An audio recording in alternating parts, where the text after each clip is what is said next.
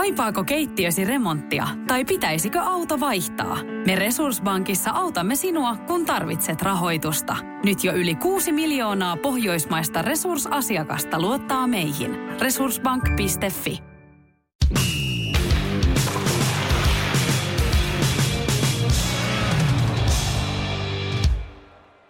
Jälleen kerran tärähtää eetteristä ulos. Ja mitä tärähtääkään? Tämä on Sorjosen Juliuksen ääni, ja se ääni ei tällä kertaa lähde Kehrasaaresta, vaan tämä ääni lähtee johtoja pitkin tuonne tietokoneyksikköön, josta se kantautuu sinun tärykalvoillesi ja paikkana toimii kaapelitehdessä. Tämä tarkoittaa sitä, että historian ensimmäisen kerran kaikki kolme meisteriä samassa paikassa, samassa huoneessa – ja voidaan sanoa, että sellaisessa samanlaisessa sykkeessä kaapelitehtaalla, mitä kuuluu Teppo Laaksonen ja Lifu? Mm. No meidän egot ei ole kasvanut niin paljon, että mahutaan vielä samaan huoneeseen. No vähän tuota väliseinää jouduttiin tuossa siirtämään kylläkin, mutta... Vähän revittiin eristeitä. Ei siis todella hienoa, että sä oot Julle taas täällä. Me tuossa muisteltiin joku aika sitten, että milloin sä oot viimeksi oikein ollut täällä, niin se on, siitä on aikaa. Siitä on tosi kauan aikaa. Ihan liian kauan. Joo, siitä on aika kauan ollut aikaa, mutta nyt näyttäisi hyvin vahvasti siltä, että tulevina viikkoina elämäntilanne on sellainen, että olen enemmän täällä Helsingissä sattuneesta syystä. Ja tämä tarkoittaa myöskin sitä, että me olemme kaikki täällä sitten yhdessä tulevina viikkoina. Ja ensimmäistä kertaa myöskin Lifun kanssa näemme tälleen näin niin kuin face to face. Näin on, näin on. Silloin kun aikoinaan ekan kerran kuuntelin ja puhuttiinkin tuossa äsken, kun käytiin lounalla, niin siitä, että tuomarin tai siis Maalivahdin anatomia oli ensimmäinen jakso, minkä kuuntelin ja puhuin, että teillä oli niin kaksi ihan erilaista ääntä, mitä mä kuuntelin 2018. Ja nyt sitten kun ö, Tepon kanssa sovittiin, että musta tulee se kolmas meisteri, niin se mielikuva siitä, että millaista täällä tehtaalla on, niin se oli vähän erilainen kuin se, mitä se sitten loppupeissa oli silloin ö, tammikuun 18. päivä. Mutta niin sä oletit ja ajattelit, että sä tuut tuolta, niin ensin sut tuodaan semmoisella hissillä, missä on sellainen hissivahti ja semmoinen her- her- herrasmies, joka smokissaan sinua tervehtii ja sen jälkeen näyttää sulle, että tätä punaista mattoa pitkin. Ja sitten sieltä tulee kaksi semmoista punapukuista leidiä, jotka avaavat sulle semmoiset valtavat punaiset ovet. Ja mihin luolaan sä oot oikein menossa? Mm. Ai tää ei ollutkaan kaapelitehdas, tää oli se Hugh Hefnerin luola. se on hyvin vahva mielikuva tuli sinne, mutta tota, rauha hänen muistolle. Joo, no, mutta se on ainakin erilaista, että kyllähän me on, me on ihan älytön määrä tehty näitä etäjaksoja ja siis kyllähän se on, se on toisaalta hienoa nykyaikana, että pystyy niitäkin tekemään, mutta kyllä mä olen kaivannut Julius sinua kyllä tänne myöskin, vaikka myös Lifun kanssa on ollut hauskaa, että ei ole tarvinnut yksin täällä pönöttää. Niin. Kiitos mm. samoin ja meillähän tietysti Tepon kanssa me jaemme samat tilukset tuolla Maikkarilla. Jälleen kerran tänään tätä jaksoa, kun tehdään on maanantai ja Teppo pääsee selostamaan Mikko Mannerin ja Pajuluoman ja kumppaneiden kohtalon hetkiä. Mm, joo, eka peli oli 7-2. Et voi hyvin olla, olla, kun tätä kuuntelette, niin saattaa olla, että Maukka on jo tota, kesälomilla ja Mamba ja kumppanit, mutta toivotaan tietysti heille vielä tsemppiä tähän illan peliin. Kuka, kuka Bryneisin pelaaja käy ensimmäisellä vaihtokierroksella kolaamassa Abolsi? Muuta vaihtoehtoa aina ei ole. Ei varmaan, siis Bertilsson ihan todennäköisesti. Sen ottaa, ottaa siitä heti pois. Ai ai, Bertilsson käy vähän antamassa poikkaria. Joo, mutta tosi mielenkiintoista nähdä kyllä, miten käy. Ja sitten nuo karsinat, mitä Julle, Julle säteen, niin sielläkin hienoa, että Timro aloitti voitolla tuon karsintasarjan, niin me luulen, että me nähdään vielä aika pitkä, pitkä sarja sen takia. Joo, kyllä oli tota aika aika tota, mielenkiintoinen ja ylipäätänsä jopa ehkä yllätyksellinen peli siinä määrin, että Dyrgården oli kyllä niin lapainen omalla alueella kuin olla ja saattaa. Ja mun mielestä se oli hieno asia, kun mä avasin ensimmäisenä sitten seuraavana päivänä Aftonbladetin ja siellä ensimmäisenä tulee otsikko Fiasko på huvet, niin tuli sellainen fiilis, että nyt ollaan muuten asian ytimessä, nimittäin nyt kyykytetään tukholmalaista pääsarja jääkiekkoa oikein kunnolla. Ja siis kyllä mä uskon, että tänään kun tätä nauhoitetaan, eli kun te kuuntelette tämän, niin on nähty jo tuo toinen peli, niin mä uskon kyllä, että Dyrkouden kerää kimpsut ja kampsunsa ja tulee uudella sykkeellä tuohon peliin numero kaksi, koska se oli niin jotenkin sekavaa ja anemista. Ja mun mielestä se oli aika hyvä. Strandberg sanoi suoraan pelin jälkeen, että me panikoitiin. Ja siltä se näyttikin. Ja totta kai, sä oot oikeasti tilanteessa, missä sä kannat ruotsalaisen jääkiekkoilun tai oikeastaan tukholmalaisen pääsarjan jääkiekkoilun viittaa harteilla. 1922 lähtien niin aina on pelannut tukholmalainen joukkue pääsarjassa. Ja nyt jos Jyrkonen tipahtaa, niin he katkaisevat tämän niin kuin kauniin perinteen ja, ja niin kuin Red Raksanikin on sanonut, niin kun sä menet pelaamaan Dyrkouden, niin se ei vaan ole joukkue, se ei vaan ole yleisö, se ei vaan ole kannattajat, vaan siinä on tietynlainen erilainen klangi. Se yleisö elää erillä tavalla ja siinä on tietynlainen, tiedätkö, vastuu kantaa sitä paitaa päällä ja, ja tota, niin kuin mietitään, minkälainen fiasko syntyi Jönköpingissä viime kaudella jälkeen, kun HV tipahti, niin voidaan vaan kuvitella, mitä tapahtuu, jos Tyrkonen tipahtaa. Joten herkulliset ajat on edessä. Hmm. No se on, Djurgården se on enemmän kuin vain joukkue. Että se on, se on niin kuin, se on, heille se on henkiä elämä. Että se voi sanoa, että se on niin kuin perheen jäsen tavallaan koko se seura. Mm. Eli seurataan jalkapalloa kesäkaudella ja Djurgården jääkiekkoa sitten, sitten talvikaudella. Niin se on monille ihmisille se on, se on, se perhe voi olla läheisempi kuin se oma fyysinen perhe sitten jopa. Kyllä, ja ne perinteet, fanipäädyn Kamla Dygonen laulu ennen aina ensimmäistä erää ja, ja se, se miljö ylipäätänsä siinä, siinä on kuitenkin kaksi erittäin vahvaa tukholmalaisen jääkiekkoilun symboli, symbolia vierekkäin, Huvet ja toi Kluben ihan siinä vierekkäin, niin tota, olisi se jollain tavalla aika irstasta, että siellä ei enää pelattaisi pääsarjan jääkiekkoa. Että en tiedä, alkaako sitten Hoki Alsvenskanin playereissa myymään Klubenin lippuja. Että se, on, se sekin tietysti näkyy. Joo. Mutta tota, Lifun kanssa tässä tietysti sellainen juttu, mikä kiinnostaa Lifun kuulumisista, niin sulla on opiskellut siellä loppusuoralla. Sä oot vedellyt elokuusta saakka Heo kansanopistossa tota urheilujournalismia, niin mitäs Lifu tässä vaiheessa, jos haluat vähän niputtaa, niin mitä, mitä on jäänyt käteen tähän mennessä? Nyt saa olla rehellinen, että ootko, onko paljon jäänyt käteen vai onko vähän jäänyt käteen? En tiedä uskaltaako täysin rehellinen olla, kun vielä kirjoilla olla. No ei. tosi paljon on jäänyt nyt jo käteen taitoja, uusia ihmisiä. Te olette osa sitä kokonaisuutta tältä vuodelta. Niin tota, mikäkö nyt olisi eniten? Ehkä se, eikä vaan se niin kuin kokonaisuus siihen, että 247, kun sen kyllä tiesi jo ennen kuin, ennen kuin lähinkään he on, se on pitkään oli sitä niin kuin miettinyt ja pohtinut ja sitten kun tuli haettua, niin sitten jotenkin koko viime kesä oli sitä, että mentiin sitä kohti, että kohta eletään sellaista elämää, mistä on haaveillut ja tämä on aika lailla antanut. Olen monta kertaa sanonut tämän vuoden aikana niin opettajille kuin kanssa opiskelijoille ja monelle tutulle, kun kysyy, että no millaista toi on, kun oot pitkään nyt sitä kohti mennyt, niin tämä koulutus, ollaan siitä paljon puhuttu, niin antaa vähintään yhtä paljon takaisin kuin sen, mitä sä annat sille opiskelulle. Että se on ihan sama. Puur- Tuli hienosti sanottu. Oli, oli. Siis oli hienosti sanottu, että se antaa vähintään yhtä paljon kuin sä annat sille, eli se on suoraan verrannollinen siihen, että kuinka paljon sä isket tunteja sisään on se, että mitä sieltä tulee sitten koulun jälkeen tunteja takaisin työn muodossa. Joo, se on juuri näin. Ja tota, ää, tietysti tällä hetkellä vedätte siellä vielä opiskelijaradioa, eikö totta? Kyllä, kyllä. Et se on, moni, moni ei sitä niin kuin ymmärräkään. Ja kuten tekin olette monta kertaa sanoneet, että selostajalla se työ ei ole sitä, että painetaan nappi päälle, että nyt tervetuloa lähetykseen, vaan se tehdään etukäteen se oma. Niin mulla on se, että tuossa tänään sanoin, kun meillä oli toimituskokous tuossa, Trombit urheilu jo, tota, toimituksen kokous leikkisästi, niin tota, sanoisin ö, omalla puheenvuorolla, kun tota, sitä meidän ö, leikkisästi sanottuna sirkusta johdan, johdan omalta osulta, niin, niin tota, sanoin, että mä voin niitä iltoja uhrata, että nyt meillä on todella pieni ryhmä. Me ollaan tosi hyvin, nyt niin kuin ihan voi kehua, että meillä on tosi hyvin mennyt siihen nähden. Meitä on todella, todella vähän. Meillä on viime viikolla parhaimmillaan vaan kuusi tyyppiä.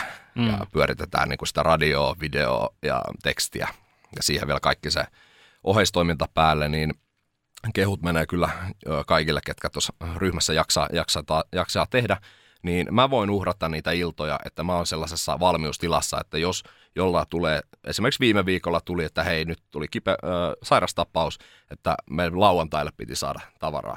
Niin mä jäin sitten kaksi tuntia, tein, tein sen jutun äh, koulupäivän jälkeen, istuin yksinään ja samalla suunnittelen meisterihommia ja näin poispäin, mutta niin kuin mulle ei ole se ongelma, koska mä tiedän, että tämä työ ja kokonaisuus tulee vaatimaan sitä, että pitää olla hereillä 247. Niin mä oon ottanut sen, että mä uhraan niitä iltoja ja sit, sitä kautta opin myös niistä. No se on erittäin hyvä asenne ja mun mielestä toi on ehkä se kaikista oleellisin asia, mitä jokaisen urheilujournalismia opiskelevan opiskelijan tulisi ymmärtää ja ennen kaikkea sisäistää. Se ensimmäinen asia, mitä sanoit, just niin paljon kuin annat, niin niin paljon se antaa sulle takaisin. Eli se heo tai tuon opiskeluhan ei koskaan ikään kuin vie sinua suoraan mihinkään paikkaan. Se ei ole vain koulu, mihin sä meet ja tavallaan käyt sen niin kuin läpi ja opiskelet niin kuin jonkun ehkä toisen koulun, vaan se on en, enemmänkin ympäristö, joka antaa sulle sellaisen ison avainnipun käteen ja sulla on ne kaikki ovet siinä ja sä itse päätät, että kuinka monta avainta sä käytät, kuinka monesta ovesta sä astut sisälle ja mitä enemmän sä pystyt itseäsi kehittämään mitä useampaa ovea sä pystyt käyttämään sen vuoden aikana, se enemmän sä kehityt. Ja just sen jälkeen ymmärtää se, että tässä työssä niin välillä tulee tosi nopeita muutoksia, välillä tulee tosi nopeaa reagointia ja kaikki kaikessa on se, että sä ikään kuin elät kuitenkin enemmän tai vähemmän sille työlle, että ei tätä voi ajatella tätä näitä tällä, tämän alan ammatteja semmoiseksi niin kuin kahdeksasta neljään ammatiksi. Koska jos sä ajattelet sen niin, niin sä tipahdat aika nopeasti kärryltä, sä oot koko ajan vähän pihalla, koko ajan tulee uutta. Ja jos sä koko ajan elät sellaista elämää, että aina kun sä tuut hallille, niin koko ajan sulle tulee uusi. Tiesitkö muuten sitä, joku tulee puhumaan, joo, mitä mieltä oot siitä ja mitä mieltä oot tästä. Ja sit sä oot koko ajan sille, että en mä tiedä, että mä tulin vasta töihin. niin tota, kyllä mä sanon, että ura saattaa jäädä aika lyhyeksi, että, mm. että kyllä se vaatii paljon. Kyllä se vaatii, joo. Ja siis mulla tulee ekana tosta mieleen vaan se, että siis aika useinhan sanotaan, että esimerkiksi naisia on hirveän vähän kuitenkin urheilutoimittaja-alalla, urheilumediassa, niin, niin tuossa voi olla just se, että mitä on itse ymmärtänyt, niin monilla, monilla, nimenomaan naisilla on sellainen, että useat haluaa, että, että on hyvin selkeä tämä työ ja sitten on vapaa-aika. Kyllä. Eli se on hyvin, hyvin niin kuin Eh, kirveellä vedetty se raja niihin. Ja sitten nimenomaan tässä työssä niin ei ole sellaista vaihtoehtoa, että sä, niin kuin Julle sanoit, että sä tuut töihin ja sitten suljet sen oven, sit sä et seuraa vaikka kahteen kolmeen päivään millään tavalla mitään, mm. mitä tapahtuu urheilumaailmassa, niin se ei ole mahdollista. Niin ei, se, se on aika hankala tavallaan niin kuin erottaa silleen niin kuin vapaa-aikaa ja työtä silleen, että, että sä pystyisit niin kuin Teppo itsekin, varsinkin silloin kun sulla on oikeasti paljon töitä ja, ja on paljon pelejä, että sä pystyisit vaan yhtäkkiä niin kuin päättämään, että kahteen päivään sä et tee ollenkaan töitä, että, että sen kahden päivän aikana urheilussa ehtii tapahtua miljoona asiaa, ja jos et sä oot tavallaan pulssilla, niin sit jos sä hyppäät kolme päivää myöhemmin siihen pulssilla alat kaivamaan, niin sulla menee tosi monta asiaa siinä ohi. Ja sit, sit sit sä oot siellä pelissä tai jossain muussa lähetyksessä ja sitten tulee joku täydellinen yllätys ja tiedätkö, siellä kuvataan jotain pelaajaa, joka on siellä, tota, siellä jossain aitiossa ja sitä kuvataan pitkään ja sitten kansa odottaa, että no kerro nyt, että miksi sitä kuvataan ja mitä se siellä aitiossa tekee ja sitten sä oot silleen, en mä tiedä, mä kävin golfaamassa tossa, niin en mä kerennyt, en mä kerennyt mitään urheiluutisia lukemaan, että mä tos kävin kavereiden kanssa golfaa kolme päivää, niin mä tulin tänään töihin, niin Kattokaa Suoraan. nyt, kyllä siinä lukee, että, kyllä siinä lukee, että se on Henrik Zetterberg, mutta en mä tiedä kuka se on. Mm. Kai se, se on, joku jääkiekkoilija, tai ainakin entinen sellainen. No tuosta reagoinnista ainakin tuli tänään, tänään aika hyvin. Öö, meillä on yhdeltä, yhdeltä tuosta aina safka, niin tota, katsottiin, että kaikki on ok, ja meni sitten 15 yli, yli niin tota, mulla oli yksi asia mennyt ohi, eli olympiakomitealla oli tänään toi tiedotustilaisuus. Katsoin, että okay, mitä siellä on tapahtunut. No sitten oli täällä Mika Lehtimäki, ilmoitti, että hän poistuu tai jättää tuon tehtävän huippuurheiluyksikön johtajana – niin siinä heti, kun sain safkan syötyä, en sentään jättänyt kesken, koska nyt ei, nyt ei ole niin mun palkka ei kyse, kiinni siitä. Niin tota, en jättänyt safkaa kesken, mutta safkan jälkeen niin puhuttiin heti, että miten se reagoida, ehditäänkö me reagoida tälle päivälle, kun me, me ei iltasin, iltasin tehdä niin kuin lähtökohtaisesti hommia, ne on sitten vapaaehtoisia, kun kuitenkaan kun, kun meille kelle ei makseta. Niin totta katsottiin, että olisiko mahdollista tehdä tänään vielä juttu siitä, niin ei ollut okei, ei se mitään, mennä eteenpäin, mutta katsottiin se kortti ja että käytetäänkö me nyt tässä vai jätetäänkö se vielä käteen. Mm. Niin, niin, tota. Seuraavaksi on sitten työnhaku ja semmoinen, niin miltä, miltä näyttää sun mielestä tällä hetkellä alan, ala, että voiko sieltä hommia löytyä? No varmaan, varmasti jotain voi löytyä. Että se vähän nyt heikolta näyttää tässä kohtaa, että tota, ainakin mitä nuo kesä, kesätyöpaikat, niin ne oli aika nopeasti verrattuna tuohon nyt, miten tämä koulu on mennyt, niin tota, nyt alkaa olla osi, osa jo myöhäistä lähteä, mutta sitten taas tämä on semmoinen 247, 365 juttu, että ei tämä niinku, hyville tekijöille löytyy aina, aina tota, paikkoja ja tota, nyt on yhteishaku on päällä. Mä en esimerkiksi tiedä, mitä mä syksyllä teen opiskelujen kautta työn kanssa, niin tämä on mulle uusi tilanne, vähän pelottava, pelottava koska öö, Kotkasta, kun eilen just puhuin, että Kotkasta kun tuli tänne, niin elinkustannukset melkein tuplaantui. Mm. Niin vähän se, toi kesä jännittää sen puolen, että ehinkö saada töitä, kesätöitä loppupeisissä, mikä tahansa kävisi, mutta haluaisin totta kai toimittaja kautta urheilu media puolelta.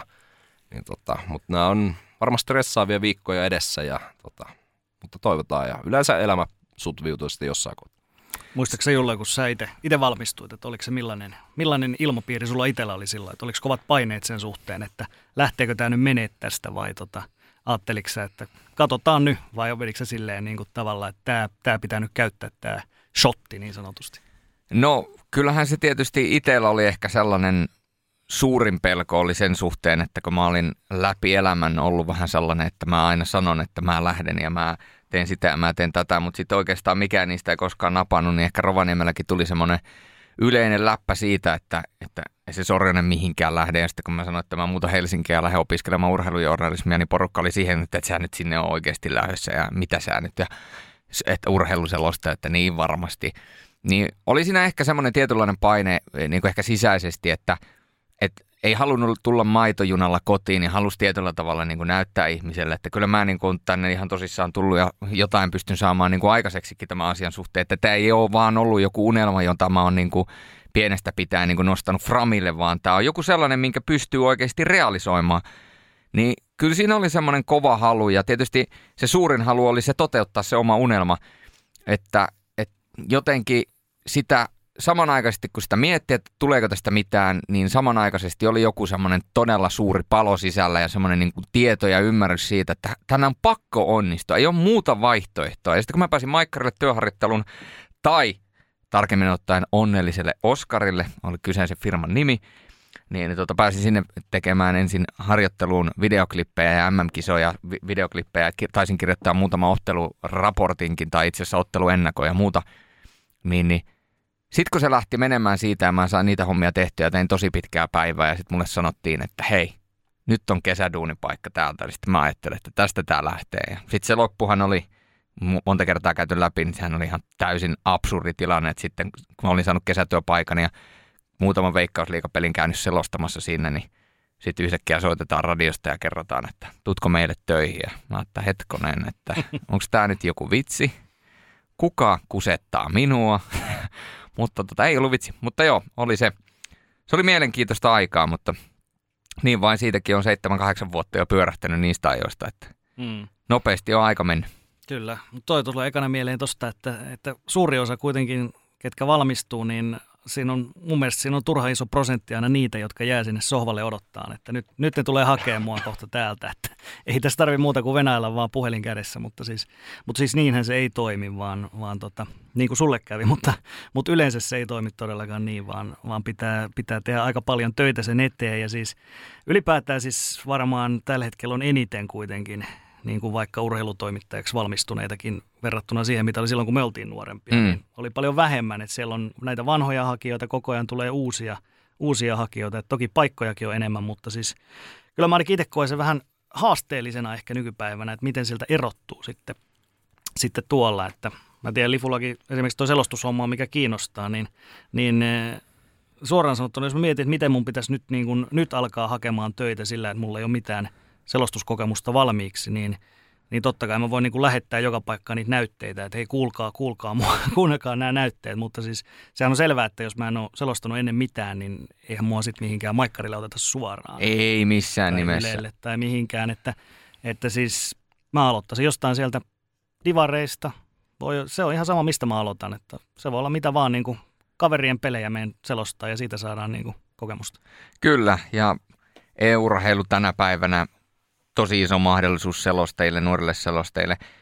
Ehkä mä antaisin niin kuin vinkin Lifulle ja muille nuorille urheilu, ehkä mä sanoisin, että urheilujournalismin hamuaville, mä käsitän kuitenkin, että tämä on niin iso laaja niin kuin alue ja kuten ollaan käyty monta kertaa läpi, niin harva oikeasti sitten lopulta ainakaan alkuun pelkästään itseään selostamalla elättää, että se koostuu niin monesta eri asiasta, niin kyllähän mun, esimerkiksi mun uran se merkittävin asia siinä alu, alkuun on ollut kuitenkin se, että mä oon klippaillut niitä videoita ja, ja kaikkea muuta ja, ja paljon niin kuin leikelyvideoita ja se, että mä olin lähettänyt Maikkarille ää, sen mun CVn tai portfolion, niin siellä oli – näitä oli videotyö, oli äänityö, oli kirjoitustyö, oli selostustyö. Et se, että sä osaat tehdä paljon eri asioita, niin silloin sulla on paljon suurempi mahdollisuus löytää joku paikka, minne sut niin otetaan töihin, otetaan harjoitteluun, ote, annetaan tunteja. Se voi olla, että sä teet jonkun radioinsertin tai TV-insertin tai kirjoitat jutun tai ihan mitä tahansa, mutta se, että sulla olisi niin mahdollisimman laaja se alue, mitä sä osaat tehdä – koska sitten jos saat yhden kortin varassa, niin se on aika hankalaa. Että et sitten sulla, sulla täytyy oikeasti käydä aivan järjettömän kova hillo. Ja sitten vaan niin kuin, tavallaan pumppailet sitä ja, ja kehität niitä osa-alueita. Et esimerkiksi silloinkin, kun mä oon kuitenkin selostanut jo ja ollut Maikkarilla videotoimittajana, niin aina kun mulla oli vapaa-aikaa, niin mullahan käytin tosi paljon aikaa siihen, että mä leikkelin videoita ja tein niin kuin – erilaisia videoefektejä After Effectsillä ja tuota Premiere Prolla. Ja mihin se sitten loppujen lopuksi johti, oli se, että mä tein sen oman äh, spin-off-sarjan Lätkässä tanssiin, josta edelleen löytyy Facebookista muutama jakso. Joo, tälle jälkikäteen katsottuna yhden miehen show, vähän ehkä siihen aikaan heikommalla kameralla ja, ja, ja niin kuin, kun se on pitänyt hirveässä kiireessä tehdä, niin ei se nyt mitään Hollywood-tuotantoa ole, mutta sekin olisi voinut tavallaan viedä mut johonkin, mä sitä tein ja porukka tykkäsi siitä. Ja mun mielestä jotain kahta 30 tuhattakin kertaa niitä katsottiin niitä videoita, että ei se nyt tietysti nykyiseen verrattuna ole, taitaa olla TikTokissa tällä hetkellä paras video, mitä on katsottu, niin 160 000, että se, se skaala on muuttunut niin paljon tässä vuosien saatossa, mutta niin kuin esimerkki vaan siitä, että kaikkeen niihin mitä vähänkään osaa tehdä ja mitä on kiva tehdä, niin kannattaa panostaa, koska se ura voi lähteä ihan mistä tahansa liikkeelle. Mm. Tunnistatko Lifu tänne, että, että aina on niin kuin jotain, ehkä sinun, sinunkin tuttuja se, että kaik, kaikilla ei vaan ole sellaista, niin kuin, ehkä tässä nyt näkyy se, että onko kenellä jollakin on paloa tähän vaikka urheilutoimittajan alalle ja se näkyy just siinä, että miten he, miten he tarttuu siihen toimeen ja hakee näitä juttuja ja muuta ja jotkut sitten vaan vähän silleen, että no joo, katsotaan nyt. No kyllä se on aina, aina niin kuin, äh, monestihan niin kuin, ei hirveästi toisten, toisten tekemisiin pidä, pidä kiinnittää huomiota, mutta sitten kun on se yhteinen kokonaisuus, on se sitten meillä, meillä tuo opiskelun toimitus, niin joka ikistä tarvitaan. Kaikkien ei tarvitse tehdä saman verran, kaikkien ei tarvitse tehdä mm, yhtä laajalla näkökulmalla tai tahdilla. Toiset voi keskittyä niin kuin pidempiin, toiset vähän lyhkäsempiin.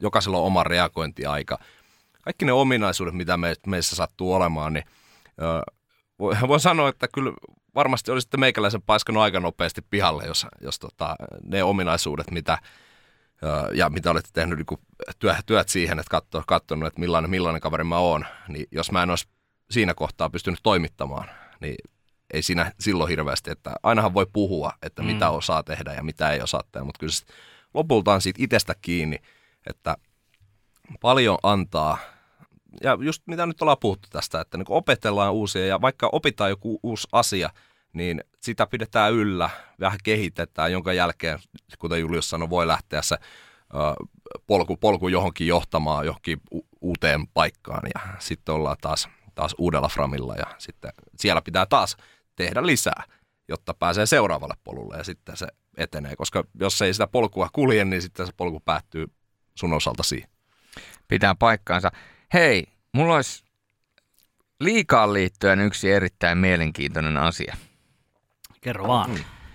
Nyt sosiaalisessa mediassa, kun oli tämä meidän rakas ensimmäinen pudotuspelien ensimmäinen kierros, villikorttikierros, sääli playoff-kierros, lomarengas, rakkalla lapsella on monta nimeä, niin aika paljon herätti keskustelua tämä nykyinen jatkoottelumalli, missä siis liika teki ratkaisun, että osittain myöskin ottelun ruuhkien takia nyt jos katsotte noita pelimääriä, millä joutuu pe- nuo jotkut joukkueet operoimaan tai oikeastaan kaikki pudotuspeleissä, niin sehän on ihan järkyttävää, niin sitä yritettiin sitä pelitakkaa tässä vähän vähentää. Niin entinen systeemi oli se, että pelattiin kolme ottelun sarja ja kahdella voitolla mennään sitten jatkoon. Ja nyt sitten viime vuonna mentiin tähän Champions Hockey Leagueasta tuttuun yhteismaalisysteemiin, jossa pelataan kaksi ottelua – ja niiden kahden ottelun yhteismaalit ratkaisevat sitten lopulta tämän. No, tämä Champions Hockey-liigamalli sai aika paljon huutia ja sitten se, millä tavoin esimerkiksi se KK-sarja päättyi, niin se oli ehkä vähän it, it, niin kuin itseisarvollisesti aika irvokas sitten niin kuin urheilullisesti, vaikka tietysti täytyy sanoa, että tässä tapauksessa parempi meni siitä jatkoon näillä säännöillä. Ja nyt tälle kaudelle tuli tämä jatkoottelumalli, missä pelataan siis pisteistä, eli pelataan kaksi kamppailua ja näiden yhteispisteet lasketaan yhteen. Joten tietysti sitten kun tulee se ensimmäinen ottelu, niin se voi päättyä tasan ja sitten seuraava pelataan jos se päättyy tasan ja jatkoajalla, jos toinen voittaa, niin sittenhän se automaattisesti se toinen joukkue voittaa sen, koska saa, saa enemmän pisteitä. Tämä nyt herätti aika paljon keskustelua siitä, että tämä on ihan shaiba-mallia, että liika on taas jälleen kerran, ei ole osannut tehdä sitä, ei ole osannut, osannut tehdä tätä, mutta jos mietitään ylipäätänsä konseptia, että pelataan kaksi ottelua, mm. niin tällä konseptilla, että pelataan tasan kaksi ottelua, niin sullahan ei periaatteessa isossa kuvassa ole muita mahdollisuuksia kuin enemmän tai vähemmän epäonnistua, koska me ollaan nyt kokeiltu tätä yhteismaalisääntöä perseestä. Me ollaan kokeiltu yhteis, pistesääntöä perseestä. No sitten tullaan siihen kolmanteen juttuun, joka olisi se, että pelataan voitosta. Lähtökohtaisenahan se ajatus olisi ihana, että pelataan kaksi ottelua ja jos ne voitetaan, niin e, e, molemmat voittaa toisen, molemmat voittaa toisen, meni sitten jatkoajalle tai mitä muuta, niin sitten pelataan se kolmas ottelu niin kuin jatkootteluna jatkoerä. Miettikääpä tilannetta, missä ensimmäinen joukkue A voittaa pelin yksi, joukkue B voittaa pelin kaksi. Ja se jälkimmäinen peli venähtää sinne jonnekin kolmanteen, neljänteen jatkoerään. Jaha, ei muuta kuin kiekko uudestaan keskellä, jatketaan vielä pelaamista.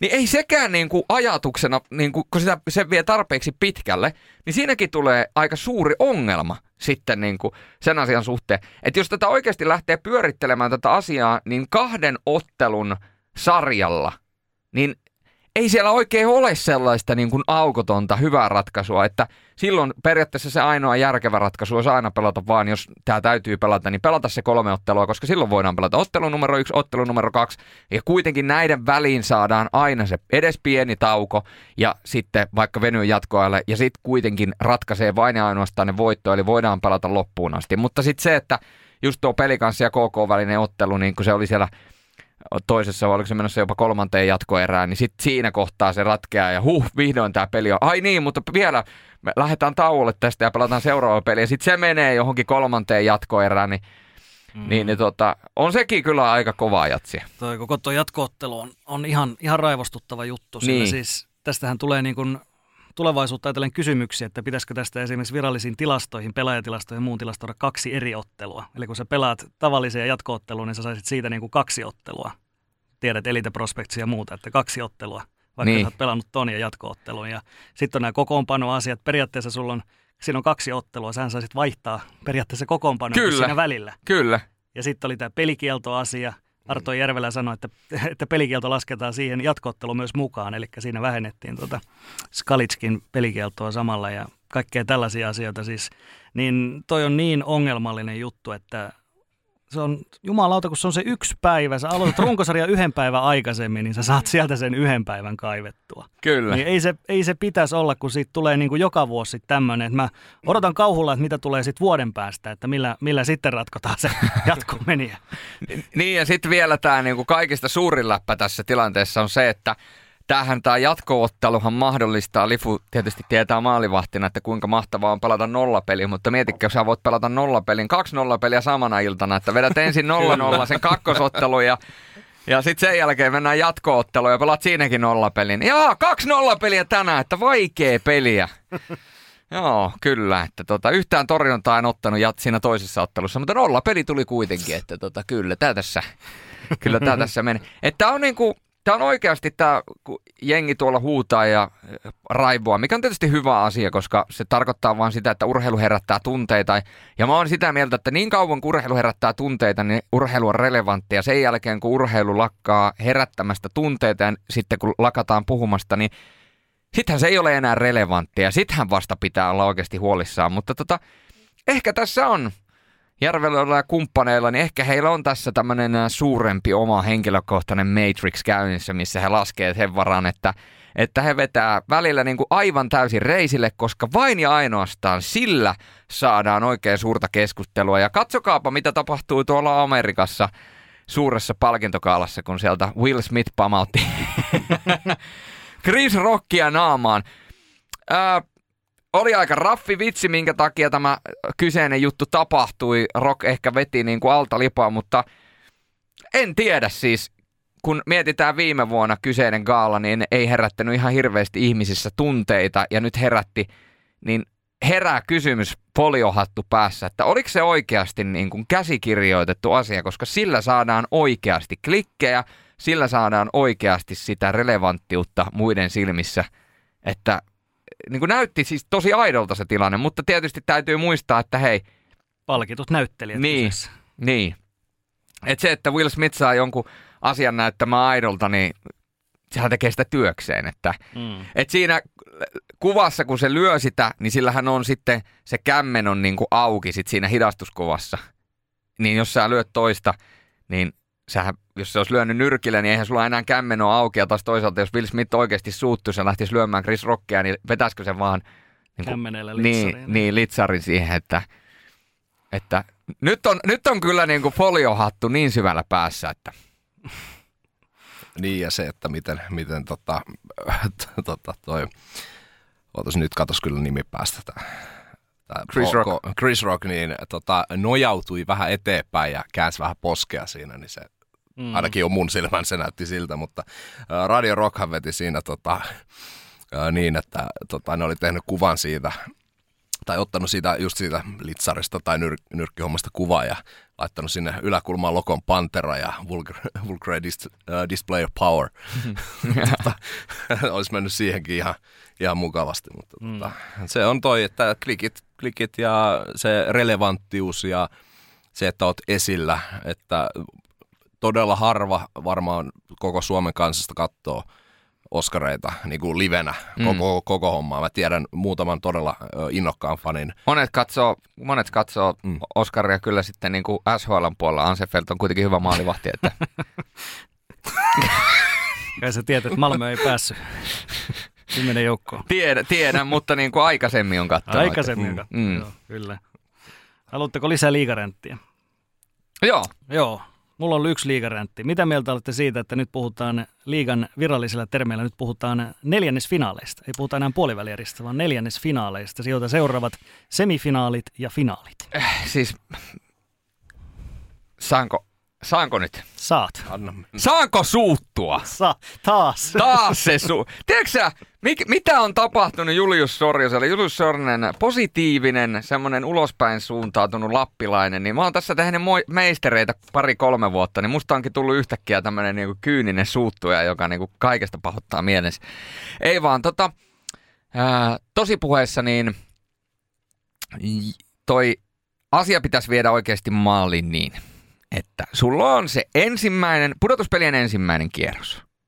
Sitten sen jälkeen sulla on puolivälierät, sen jälkeen sulla on välierät ja sen jälkeen sulla on finaali. Piste. Ei, ei tarvitse keskustella siitä sen enempää.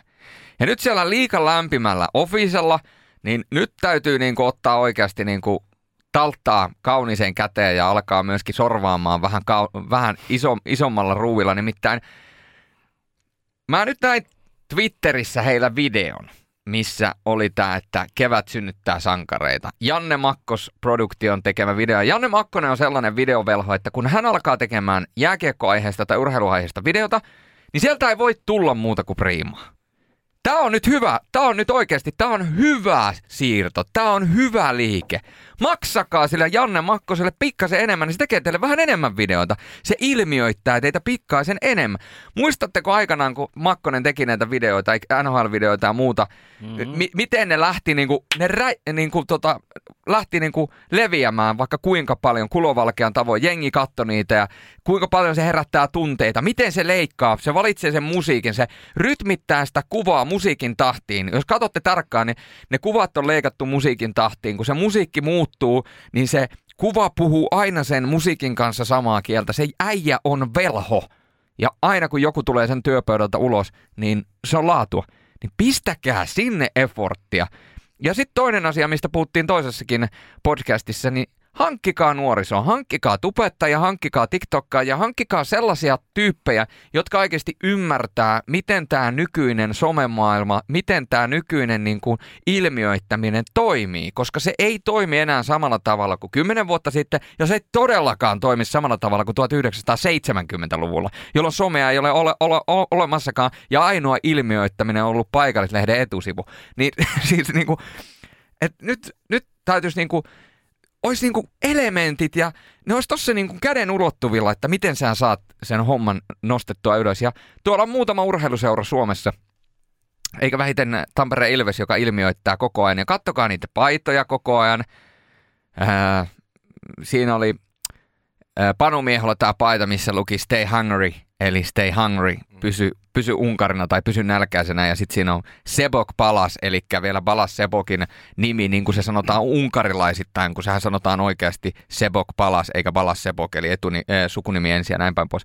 Tällaisia pieniä juttuja on välittömästi mörköpaidat ja on yhdessä paidat ja on kaikki mahdolliset ja tuotteistukset ja muut kunnossa ja koko ajan tulee klippiä ja tulee, tulee tarinaa ja tulee tämä on ilmiöittämistä ja se niin kuin liikalla olisi varmasti niin kuin avaimet ja resurssit alkaa tekemään samaa, mutta, mutta kun ollaan siinä ajatuksessa, että kyllä tällä samalla vanhalla, niin kyllä tämä hyvä tulee. Että.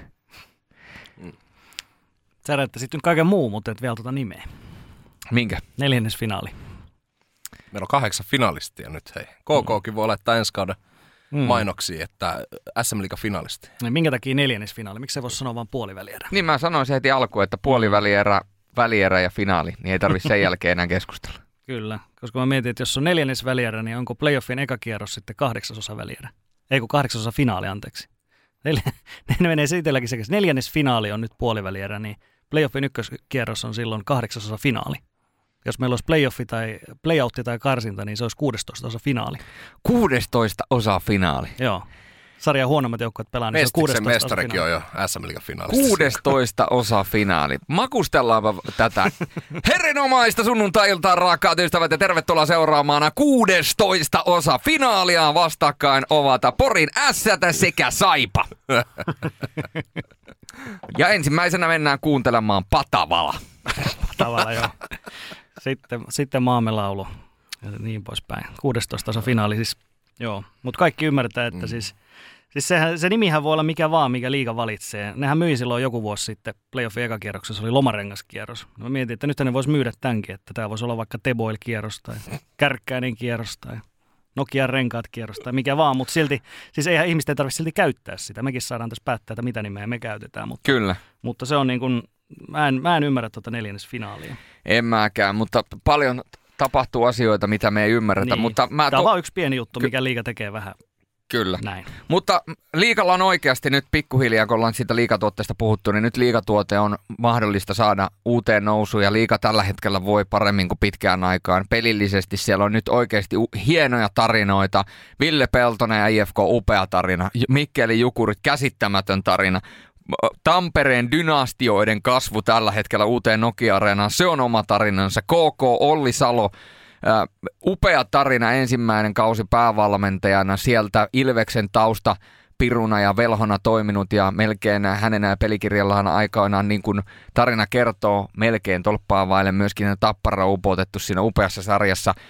Tässä on niin, kuin niin monta hienoa tarinaa, niin nyt tästä vaan kaikki revit, revittävä irti ja nyt niin kuin mä uskon ja toivon, mulla on, mä, oon, mä oon kuitenkin, mä oon aina ikuinen optimisti. Niin, niin mä uskon, että liika nyt, liika vihdoin ja viimein, niin se ymmärtää, että mistä mistä ne katsojat saadaan ja mistä se ilmiöitys saadaan. Ja, ja miettikää tällainen tarina. Mä heitän vaan esimerkkinä. Miettikää liikafinaalit, missä pelais paikalliset Tappara ja Ilves. Ja liikan pronssiottelu, jossa pelais IFK ja Jukurit. Täysin mahdollinen skenaario. Kyllä. Niin miettikää tälla, tällainenkin niin kuin tarinallinen juttu, kun muistetaan, kun tuli liika tuo Iltasanomien liikaennakko. Niin muistatteko, ketkä oli etusivulla? Peltonen ja en muista kuka oli toinen. Jokinen. Jokinen tietenkin. Kyllä. Ville Peltonen ja Olli Jokinen. Heidän tulo tänne. Heidän kohtaaminen. Vaikka se olisi pronssiottelu, niin sitä huolimatta se olisi aika ilmiö. Puhumattakaan, että se olisi finaali. Ja sitten tota, paikalliset seurat vastakkain. Ja miettikää, oi oi, kyllä tässä niinku. Mutta edelleenkin, mä en, silloin kun kausi alkoi, niin mä sanoin, että IFK voittaa mestaruuden, että se oli, sillä on mentävä. Päätyy saakka. ei voi vaihtaa enää tässä kohtaa. Ei. Hmm. No kausi alkoi, niin mä en hirveästi, niin kuin, mulla ei ollut kiinnostusta. Täällä ihan oikeasti rehellisesti.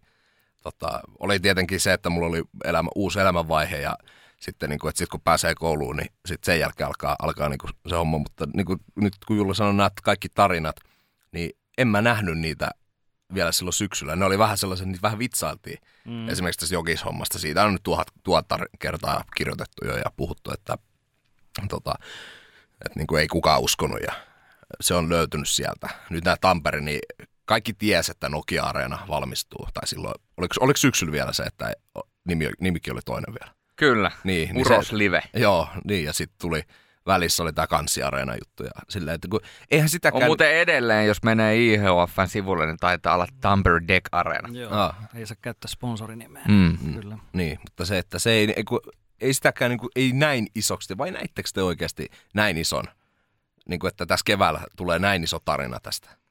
No, sehän oli semmoinen Ei mitenkään. harhainen toive vain ainoastaan, mm. mutta kyllähän tämä on niin kuin varmasti yllättänyt kaikki. Mm. Mutta niin kuin monta asiaa mennyt, ja yleensä jotain asioita tehdään oikein, lounaalla taas puhuttiin niin kuin perustasosta, että tehdään ne perusasiat, se runko ja pohja hyvin, niin sen jälkeen siihen voi rakentaa. Niin en usko, että Jukureilla ö, tai Jokishomma, jos siellä ei olisi mietitty kaikkia kuntoon.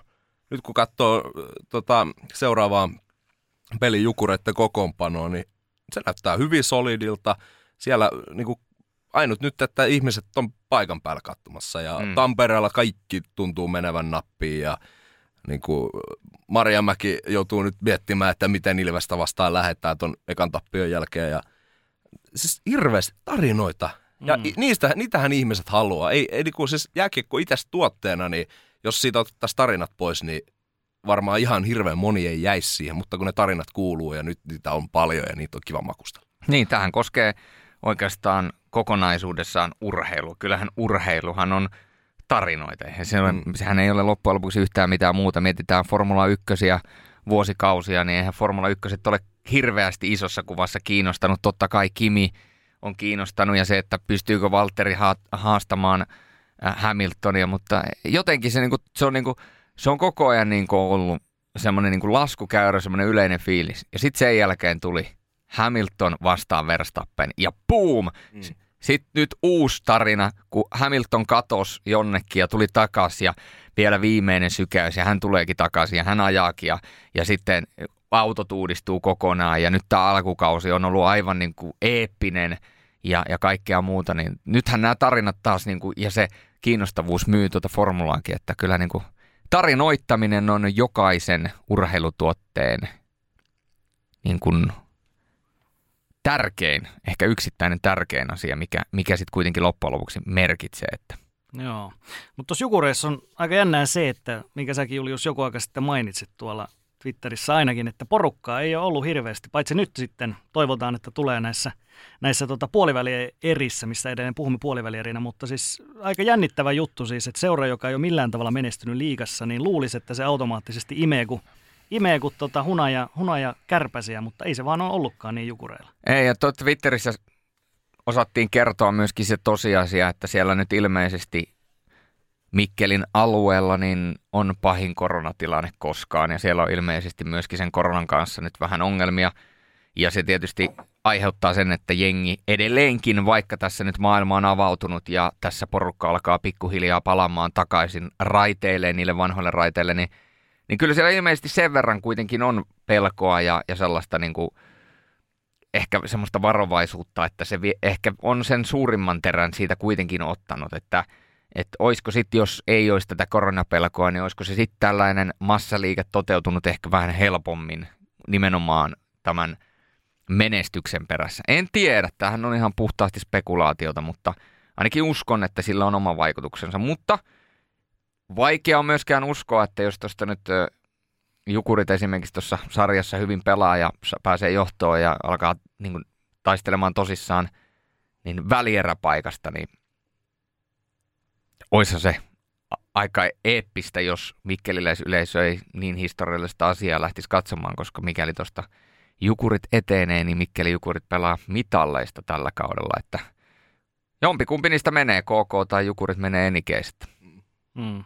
Se on just näitä, näitä mitä puhuttiin aikaisemmin, että Jurgoonenkin se, se on muutakin kuin se on vaan se, se ei ole pelkkä joukkue, vaan se on niin paljon enemmänkin, niin, niin se on jotenkin hirveän sääli, että jos, jos ei se menestyskään ei enää riitä, ei tule edes, edes niitä glorihanttereita sinne heilumaan, niin, niin en mä oikein tiedä, mitä Jukurit voisi tehdä paremmin vielä niin kuin urheilullisesti. Totta kai niin kuin varmaan markkinoinnillisesti pystyy tekemään paljonkin asioita, mutta, mutta jos sekään ei välttämättä riitä, niin en mä tiedä, mikä siihen auttaa. Niin, varmaan kuitenkin siellä katukuvassa, en ole Mikkelissä hirveästi nyt viime aikoina käynyt, niin en tiedä, mutta ainakin sellainen fiilis on jäänyt, että ei se koko kauden mitassa ole ihan niin paljon katukuvassa näkynyt, kuin olisi voinut nä- näkyä. Että kyllähän se myöskin markkinointi ja se, että millä tavoin se jukurit tuodaan sille mikkeliläiselle yleisölle. Mä en osaa sanoa Twitterissä sitten mikkeliläiset ja natko sen liikkuu, niin osaa paremmin sanoa, että miten Mikkeli Jukurit näkyy Mikkelissä ja katukuvassa ja kaikessa muussa, mutta varmasti just sekin, että, että se on varmaan yksi sellainen asia, mihin varmaan aina voi kiinnittää huomiota. Joo, mitäs tota, Lifu, me vähän sun kuulumisesta juteltiin, niin sulla oli yksi välikevennys tähän, eli, eli sä olit vähän viheltämässä. Sä oot myös salibändin erotuomari. Joo, joo tota, oli, oli todella pitkä viikonloppu, yhteensä kuusottelu. Se on yllättävän vähän kuusottelua siis ö, yhteen viikonloppuun. Aloitin lauantai-aamuna kahdella kolmosdivarimatsilla ja sitten parin tunnin siirtymällä lähdettiin Sernuurten SM-peli viheltämään vielä – illalle ja tein semmoisen tyhmän virheen, että varasukat jäi kotiin ja samoissa märissä sukissa sitten ja nyt voin sanoa, että normaalisti kun viikonloppuna mulla turppoo tuo patta, niin nyt on turvonnut jalat. Mutta, välillä, välillä turpoo pää. Niin, niin, se on vähän riippuu, riippuu mistä. Ja tota, mutta sunnuntaina oli äh, M35 äh, tota, divaria, tai miten se sarja meneekään, mutta siis äh, puhutaan ikämiehistä, vaikka nyt kolme vitosten, mitä hirveän vanhoja ole, mutta plus, plus kolme viisi tota, sarjaa. Ja siellä oli itse asiassa meidän meistereistä, meistereissäkin kuultu herrasmies pelaamassa. Ja tota, jos nyt annan pari vihjettä, niin... Saanko veikata heti alkuun? No, veikkaan vaan. Jos Oskari Saari. No oikein, ting ting ting. Eli vihjeet olisi ollut intohimo ja vauhdin hurma.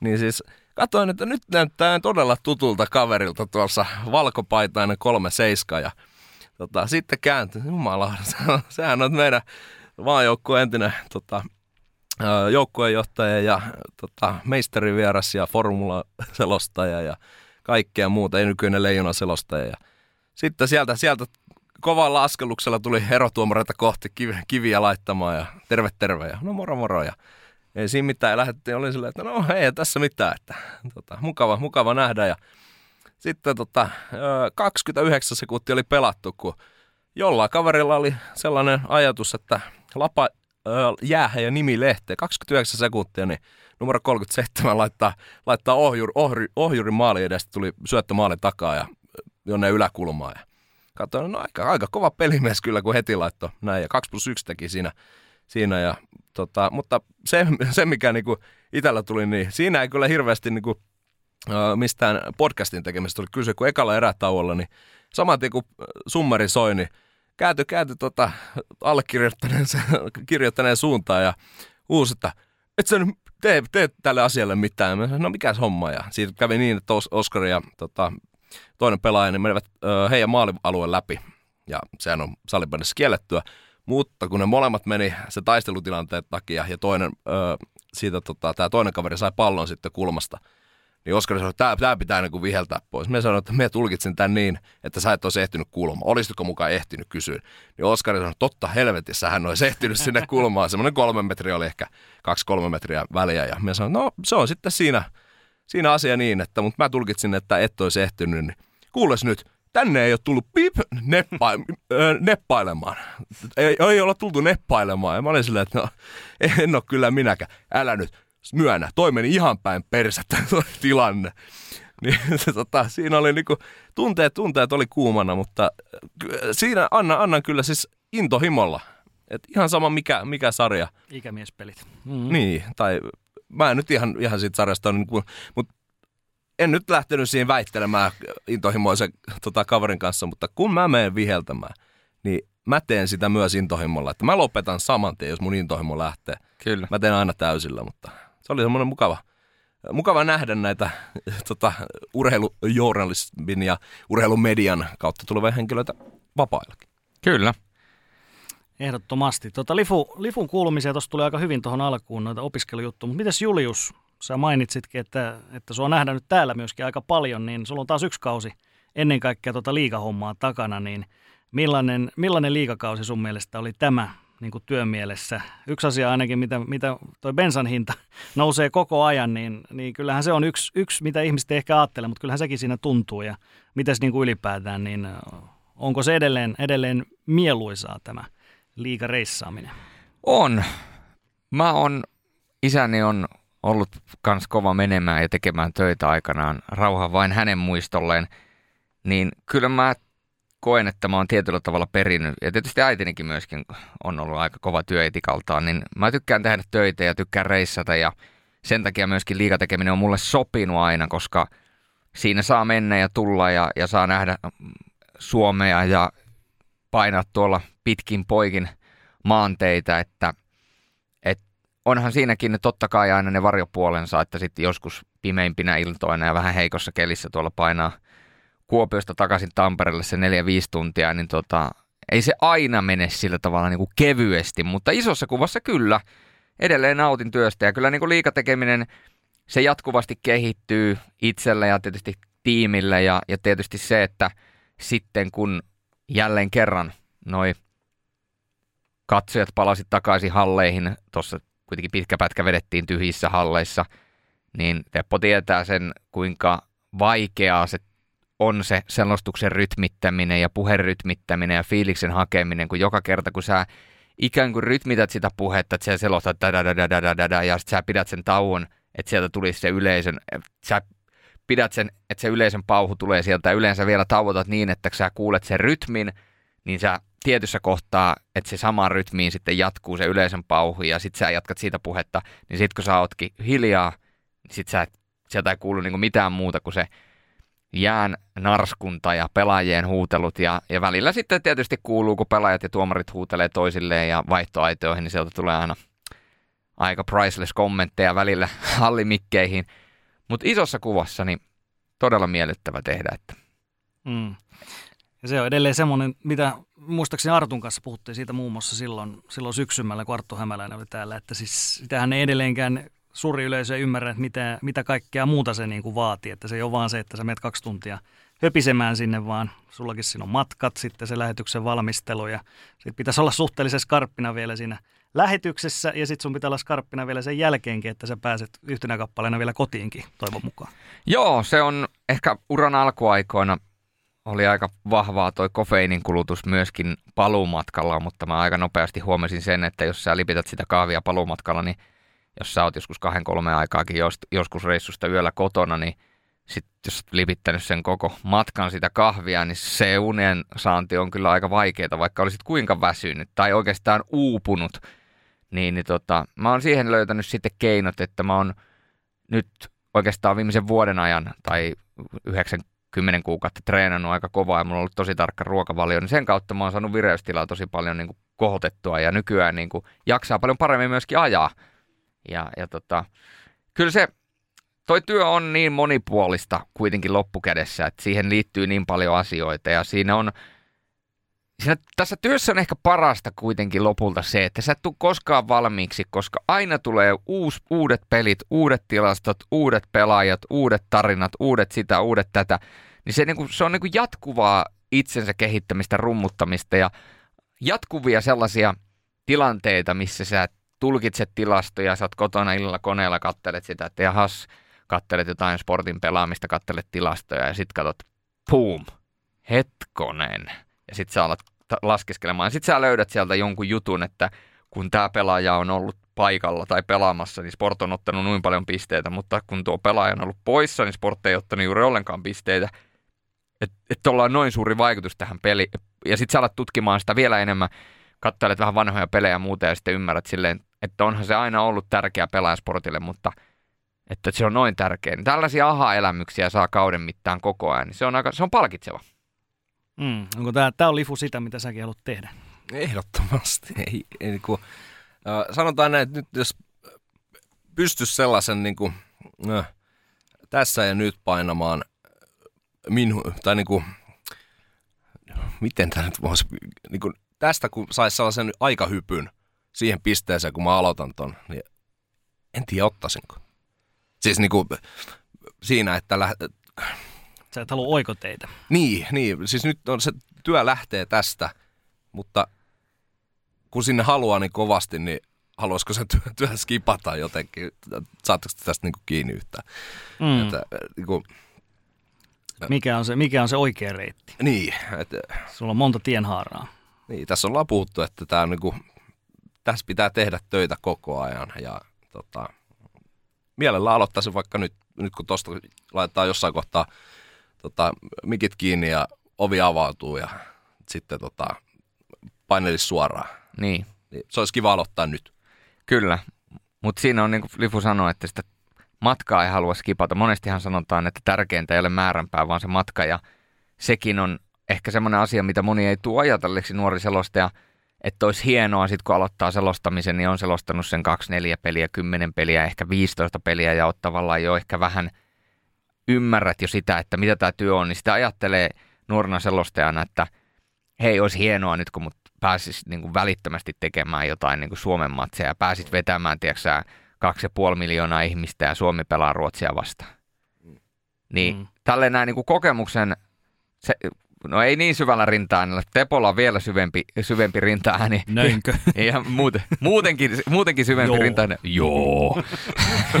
niin, niin ää, ei, ei missään nimessä olisi hauskaa, koska se on kuitenkin fakta, että ihan jokaisessa työssä niin sä joudut kompastumaan useampaan kertaan ja sä joudut maksamaan niitä oppirahoja ja sä joudut kehittymään ja sä joudut ymmärtämään niin kuin oman vaatimattomuutesi ja pienuutesi yhä useammin ja yhä useammin. Ja se, se, se kehitysprosessi on kuitenkin loppujen lopuksi tosi hidasta, niin sitten se, että jos sä menet täysin raakileena, niin kun mä mietin itseäni ensimmäisen kauden aikana, silloin mut olisi heitetty selostaa jotain niin kuin Suomen matsia, ää, vielä kun tietää, että siellä on niin kuin Mertaranta ollut vuosikausia, niin, niin sehän, eihän se, sehän olisi ollut ihan hirveä. Siis sieltähän olisi tullut sellainen palautevyöry ja sellainen, niin kuin, että, että sitä ei niin kuin silloin ymmärrä, että kuinka paljon niin kuin asioita voi kehittää. Että se, se, se, se, on hyvä, että käydään se matka ja kehitytään. Että, niinhän se menee oikeastaan joka alalla, että, että kun sä alat kokiksikin, niin ensinhän sä kokkailet pienemmissä firmoissa ja ehkä oot tällaisissa ketjuruokaloissa ja sitten pikkuhiljaa kehityt. Että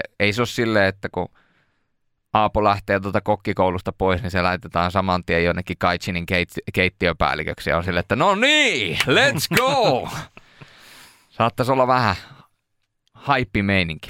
Joo, kyllä mä kuitenkin mietin, mietin tässä, mä oon tosiaan, mä rupean olemaan vanha, vanha mies siinä mielessä, että mä täytän 37 jo, että mä oon niin kuin jo lähempänä 40, eli Sä alat käymään viittäkymppiä kohta. kohta 50, älä, älä, nyt, älä nyt siihen lähde vielä, niin tota, kyllä se huomaa siis silleen niihin alkuaikoihin, että, että ainakin eh, nahka on, nahka on kasvanut ainakin siihen nähden, että kyllä nimenomaan toi kaikki tämmöinen palaute ja itsekriittisyys ja semmoinen, musta tuntuu, että se, se hupenee niin kuin koko ajan.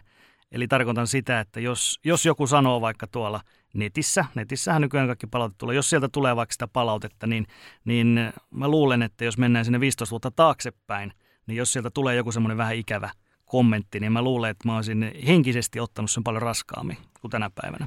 Joo, kyllähän se sanomattakin on selvää, että oli se työ mikä tahansa, niin palautteen vastaanottaminen on sellainen myöskin, mihin, mihin vaatii sitä taitoa ja karaistumista, että, että helppo se on sanoa silloin, kun ei tee töitä tai ei saa sitä palautetta, niin helppohan se on missä tahansa huudella, että jos minä olisin sinun tilanteessa, niin kyllä minä kestäisin kaikki palautteet, mitä minulle tulee, mutta mm mutta tota, kylläpä se sitten on, kun se ensimmäisen kerran omalle kohdalle lävähtää ja varsinkin kun niitä tulee useampi, niin kyllä se on niinku, sen käsitteleminen on hetken aikaa. Se vie, se vie aikaa, eikä, eikä se ole mun mielestä väärin, koska eihän kukaan ole seppä syntyessään. Ja ehkä siinä on myöskin se hyvä juttu, että kun sä opettelet siihen palautteen vastaanottamiseen, niin sä jossain vaiheessa myöskin opit siihen, että sä opit ymmärtämään, että mikä palaute on – sellaista, minkä, mikä kannattaa ottaa vastaan, mikä luetaan, ymmärretään ja sisäistetään, ja mikä on tavallaan taas sitä palautetta, että toisesta korvasta sisään ja toisesta korvasta ulos, koska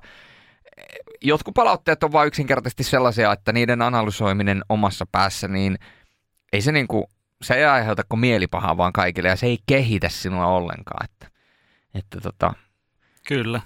Ja sitten toinen, mikä, mikä niinku itsestä lähtee, just tuo itse kriittisyys kanssa, niin mä huomaan, että se, on myöskin, se myöskin vähenee vuosi vuodelta, että mun oma, oma niinku kritiikki itseni kohtaan on hyvin, hyvin pientä verrattuna siihen, mitä se on siinä alkuvaiheessa ollut, koska totta kai alkuvaiheessa enemmän vertaa siihen, että mitä muut tekee ja haluaa koko ajan olla parempi siinä ja tuntuu, että sitten koko ajan rakentaa niinku lisää tällaisia tota, – juttuja tavallaan, eli, eli tarkoitan myöskin valmistelua siinä, että sä etit koko ajan lisää ja tavallaan pienempää ja pienempää juttua, mutta sitten kun tulee vanhemmaksi, niin mä huomaan, että mä koko ajan karsin ja karsin sitä, ja nyt ollaan kohta niin kuin siinä, että, että ne ei tarvitse kohta papereita ollenkaan, että, että tota, se liittyy, liittyy myöskin siihen, että mä itseluottamus kun nousee, niin ei enää tarvitse, tarvitse tavallaan yrittää sitä jokaista, jokaista nippeliä sinne tunkeen, vaan enemmän ehkä niin kuin elää siinä, mitä tapahtuu.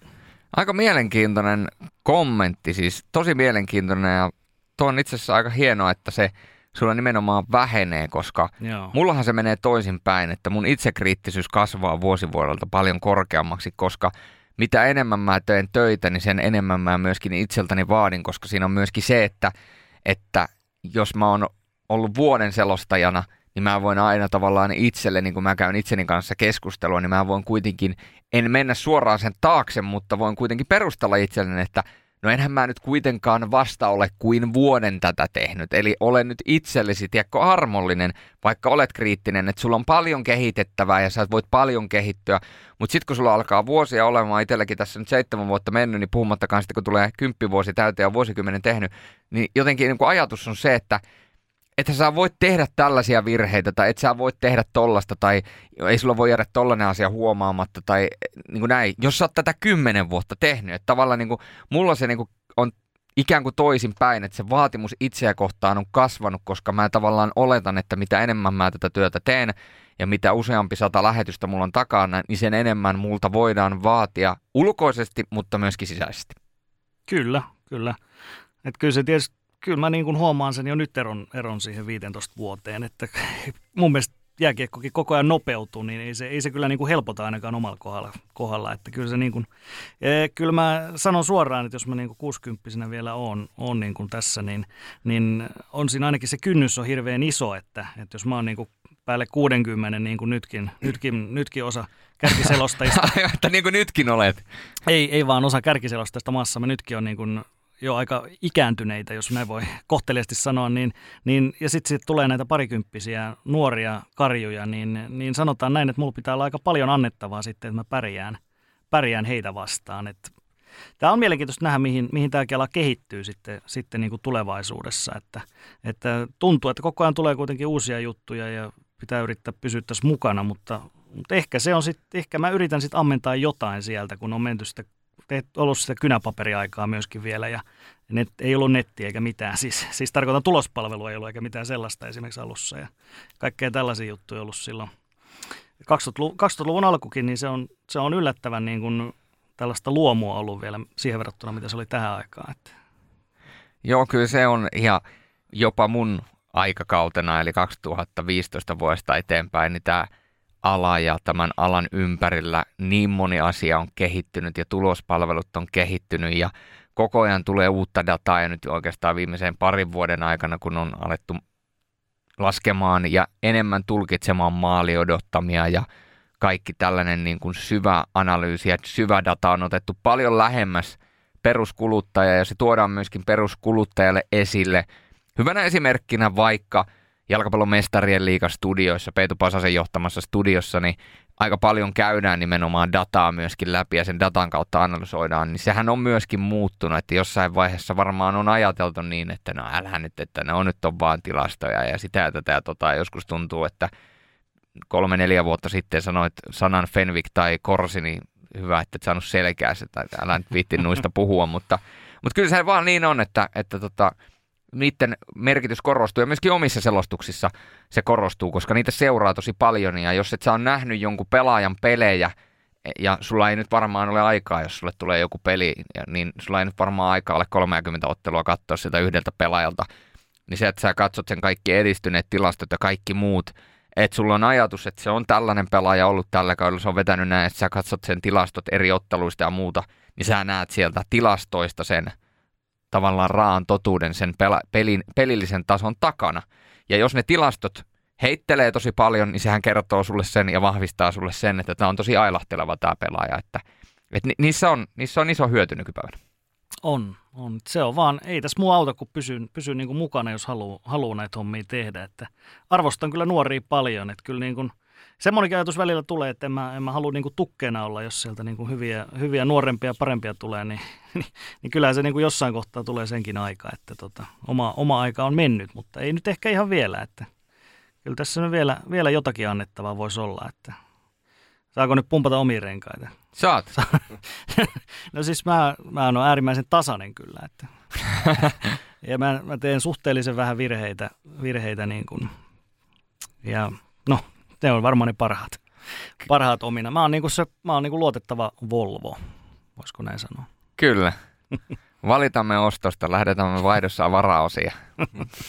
Mutta joo, siis kyllä, se pitää ihan paikkaansa. Teppo on sellainen, Teppo on sellainen tasainen juna, joka jyskyttää ja se ei, niin kuin, se ei hirveästi, se ei hirveästi, se on vähän niin kuin Snowpiercer, että se ei hirveästi siinä jäävuoren keskellä, jäävuorienkaan keskellä, niin hirveästi tärise.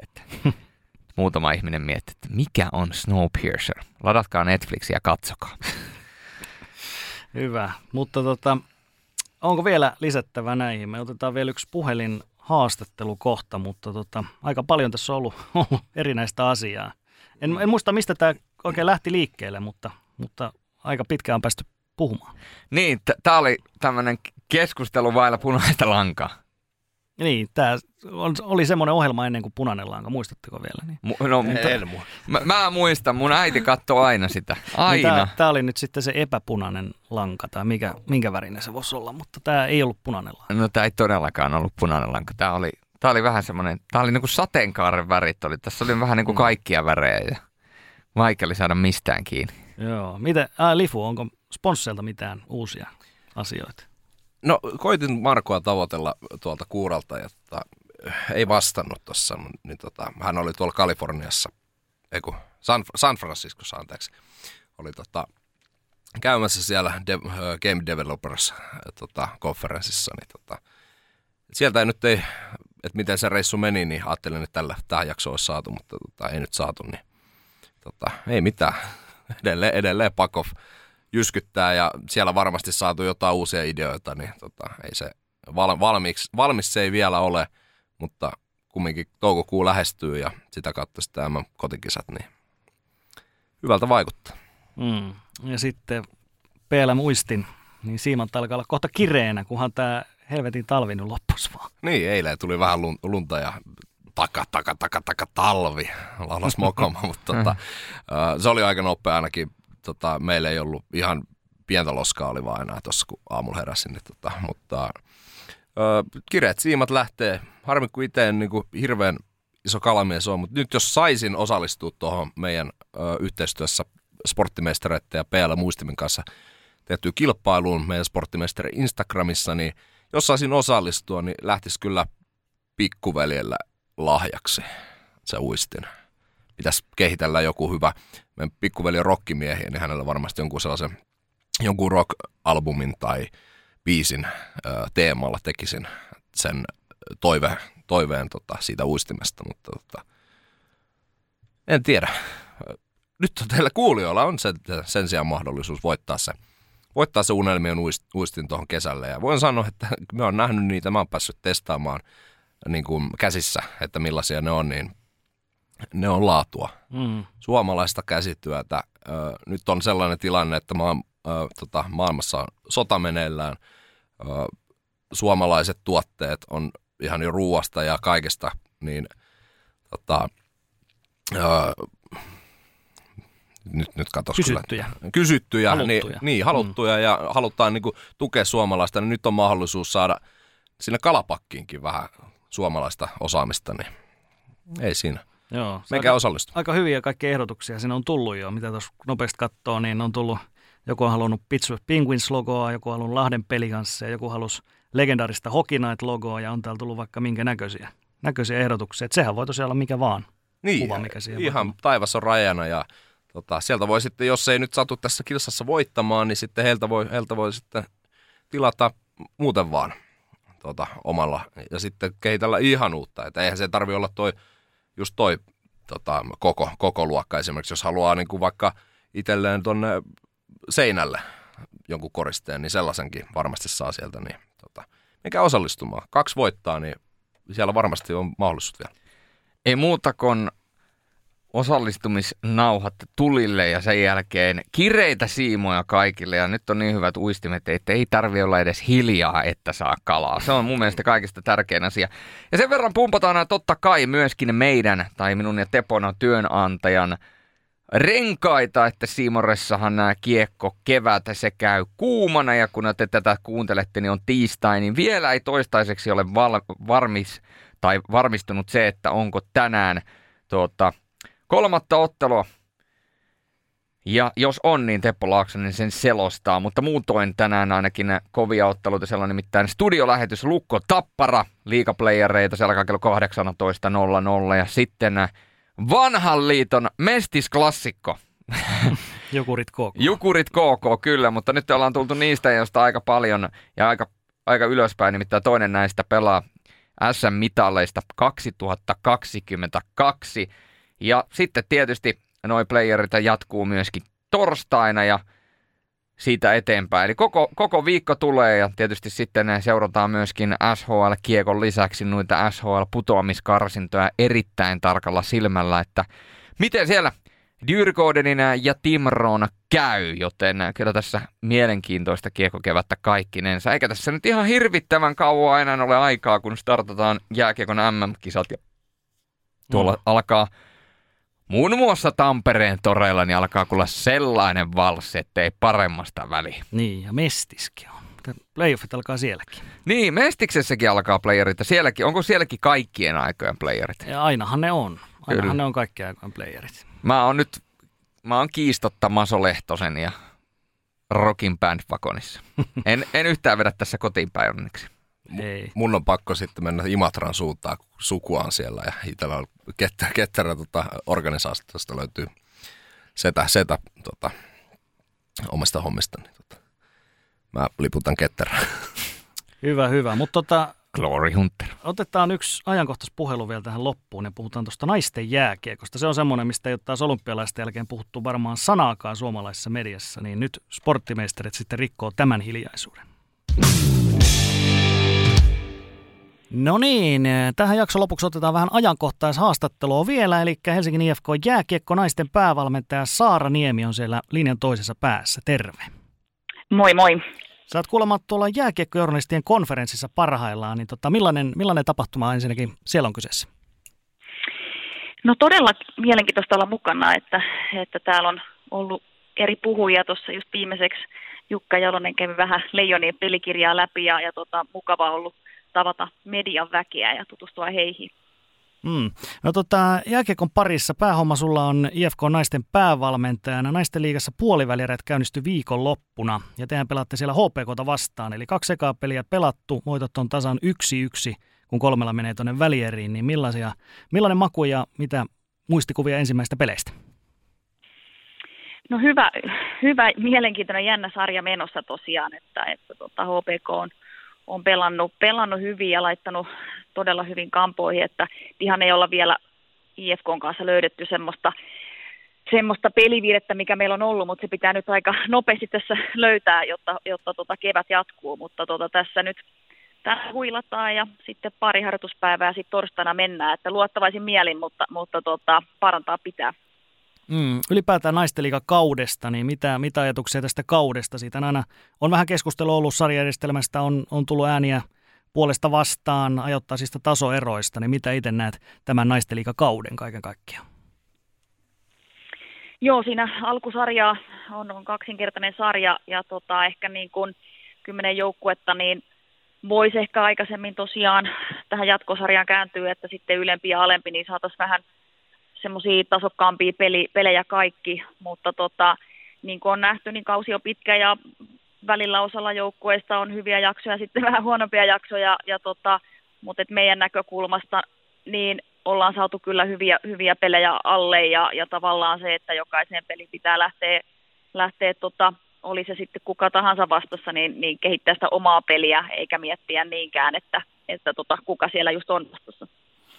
Mitäs ylipäätään naisteliigan taso, jos sitä vertaa vaikka näihin muihin Euroopan sarjoihin, niin iso osa maajoukkuepelaajista esimerkiksi pelaa tällä hetkellä Ruotsin puolella tuolla paikallisessa SDHL, niin miten, miten sä vertaisit tätä Suomen liigan tasoa vaikka siihen? No jonkun verran katsonut ja seurannut totta kai muitakin sarjoja. Mä näen, että Ruotsin, Ruotsin naisten sarja, niin kärki on, on kärkijoukkue, että sanotaan top neljä, on kovempi tasoisempia kuin Suomessa. Toki olisi hieno päästä mittaan se taso, taso siellä, mutta kyllä Ruotsinkin sarjassa sitten se taso sen jälkeen vähän heikkenee, heikkenee ja, ja tota, ää, Venäjällä niin ää, Kunlunin joukkue totta kai tuttu, tuttu siellä joskus muutama vuosi sitten itsekin valmentanut, niin tota, kärki myös siellä on, on tosi kova ja joukkueet on ammattilaisjoukkueita, että sinänsä he, he pystyvät siihen niin kuin vielä enemmän, enemmän panostaan, että, että tota, kaikki pelaajat ovat siellä täyspäiväisiä kiekkoilijoita niin sanotusti, mutta sitten näiden kahden sarjan jälkeen niin sanoisin, että naisten liiga tuossa Euroopassa on sitten kolmanneksi kovin, kovin sarja. Mm.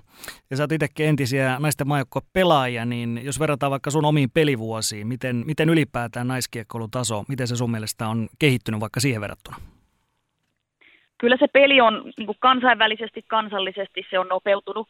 Uh, ihan niin pelaajat on, ovat niin kuin urheilullisempia, et ennen totta kai siellä oli, oli niitä urheilijoita ja jo, mutta et nyt niin kuin sanotaan, että, että tota se, se joukkueen keskimääräinen urheilullisuus on, on, on kaikkialla parantunut, uh, pelin nopeus sitä myötä myös, myös kasvanut ja, ja tota, pelin tempo, henkilökohtainen taitotaso on parantunut, että tota, näkisin, näkisin näin, että välillä siinä on ehkä myös, myös sattu, että on enemmän vauhtia kuin järkeä, että, että ennen, ennen vanhaa toki sielläkin oli hyviä pelaajia ja, ja tota, mutta sitten se tasoero oli, oli vähän, vähän isompi vielä, että nyt on, on joukkueen sisällä on, on tasa, tasaisempia pelaajia ja sitten tota, vaikka nyt tälläkin kaudella toki ollut, ollut välillä, että on osa peleistä tullut, on ollut niin tasoeroa, mutta kuitenkin näkisi, että se on tasottunut se tasoero. No, vain kuukausi talviolympialaisista naisleijonathan oli silloin valtavasti esillä ja menestyskin lopulta hyvää, että jälleen tuli mitalle, mutta naisten liikas pelataan jo puolivälieriä ja mediahiljaisuus on aika lailla täydellistä, jos näin voisi sanoa, niin voisiko tälle asialle tehdä jotain, että se olisi jatkossa paremmin ja miten esimerkiksi IFKssa olette lähestynyt tätä, miten yritätte tuoda tuotetta esille? Joo, se on ihan, ihan totta, mitä sanot, että se on joka neljäs vuosi, kun on, on naisleijonat pääsee kamppailemaan olympialaisissa ja silloin se mediahuomio on, on, on runsasta ja, ja tota, tärkeää totta kai se olisi, että, että joka vuosi on sitten olympialaiset tai MM-kisat niin, niin tavallaan saman verran näkyvyyttä olisi ja, ja tota, nyt on mielenkiintoinen kevät menossa naisten liigassa ja, ja tot, totta kai niin kuin omassa, omassa arjessa, omassa seurassa, niin me pyritään itse tekemään sitä, sitä tota, tarinaa myös ja, ja meillä on sellainen hyvä tilanne, että, että seuraa vahvasti – vahvasti mukana myös niin kuin meidän, meidän tekemisissä naisten, naisten tota, joukkueen taustoilla ja, ja tota, seuraan kiinnostunut ja on, heillä on hyvä, hyvä tota, koneisto tehdä, luoda tarinaa ja näkyvyyttä, että ollaan osana sitä, että sillain niin kuin hieno, hyvässä asemassa, että Manema niin liika Oy mahdollistaa sen urheilullisen puolen, mutta myös sitä näkyvyyttä, näkyvyyttä että, että, mutta totta kai niin kuin isossa kuvassa sitten, että miten saataisiin sitä naisten liikaa vielä enemmän, enemmän näkyviin ja urheiluruutuun ja, ja tota, jokaisen median huulille, niin se on hyvä kysymys, että näen, että kuitenkin pelin taso kehittyy ja parantuu, että se ei pelkästään pitäisi olla vaan niiden seuraajan omien medioiden vastuulla, vaan sitten tota, totta kai jos hienoa, että sit se yleinen media kiinnostuu ja yksi syy, minkä takia itsekin on, on tänään täällä, täällä seminaarissa, niin, niin tota, on, on tullut useita haastattelupyytöjä ja, ja tota, yrittää omalla, omalla viestinnällä ja, ja tota, esimerkillä myös niin kuin sitä naiskiekkoa tuoda esiin. Mm.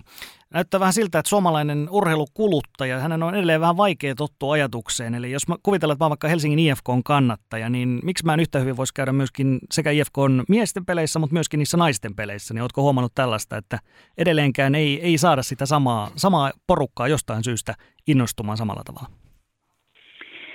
Joo, kyllähän se ihan oikein oot, että, että tota, on, on, ehkä se eri, eri genret, että sitten osa, osa faneista seuraa sitä miesten lätkää ja osa naisten lätkää ja, ja totta kai niin kuin perinteet miesten koko puolella on niin paljon pidemmälle menee, menee että, tota, että, se vaatii varmasti aikaa, mutta myös pitäisi tehdä töitä sen eteen, että, että tota, ne fanit, jotka tykkää katsoa, katsoa jääkiekkoa, niin löytäisi myös sinne esimerkiksi tässä meidän tapauksessa niin Pirkkolan uuteen jäähalliin, että meillä on hyvät puitteet siellä, että totta kai Nordis on, on perinteikäs paikka ja siellä on niin kuin totuttu käymään, käymään eh, niin kuin historian ajan, mutta, mutta tota sitä viestiä, viestiä vielä enemmän pitäisi saada, että, että löydettäisiin väkeä enemmän myös sinne Pirkkolan suuntaan.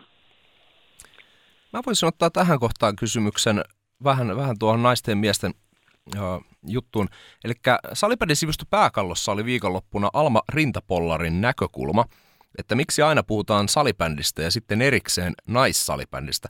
Onko samanlaista keskustelua käyty ö, teille jääkiekon puolella, että on jääkiekkoa ja naisten jääkiekkoa? Koska itse näen, että ainakin kun sarjoista puhutaan, on mun mielestä ok, että on, ö, puhutaan, että nyt puhutaan miesten pääsarjan jääkiekosta tai naisten pääsarjan jääkiekosta, koska silloin – kuulijakin tai lukija tietää, että mistä puhutaan. Mutta tietenkään missään nimessä minkälainen vähättely tai termien erittely ei sovi kuvioon. Mutta mitä mieltä olet tästä? Niin, se on äh, varmaan semmoinen tapa, tapa, että sitten tota, puhutaan enemmän naisten jääkiekosta ja en tiedä juontaako se juurensa, että, että miesten jääkiekossa on niin, niin pitkät perinteet ja se on kuitenkin Suomessa, Suomessa valtalaji ja, ja tota, et, et, onko se pallolajeissa sitten tämmöinen vielä, vielä niin kuin haaste, haaste siinä, että, että tota, et, et, naisten pallolajit, niin sitä pitää korostaa sitten, että on se naisetuliite, että uskon ja toivon, että se niin kuin tässä meidän urheilukulttuuri muuttuu, muuttuu, muuttuu pitkässä juoksussa ja, ja tota, näitä liitteitä ei niinkään sitten tarvittaisiin, vaan, vaan voitaisiin puhua ihan näiden joukkoiden nimillä. Mm. No nykypäivänä tietysti pelien näkyminen myöskin, myöskin verkon kautta tai tv se on hirveän tärkeää. Ja naisten liigan kohdalla on puhuttu paljon siitä, että tämä Leijonat TV-palvelu ei, ei suoranaisesti ole, ole semmoinen, joka houkuttelee uusia kuluttajia tällä hetkellä, kun peleissä ei yleensä ole selostuksia ja tällaista, niin, niin mitä mieltä saat tästä naisten liigan tämänhetkistä TV-näkyvyydestä, mitä, mitä tämä palvelu tarjoaa? No siinä kohtaa pitää kyllä myöntää, että on otettu takapakkia.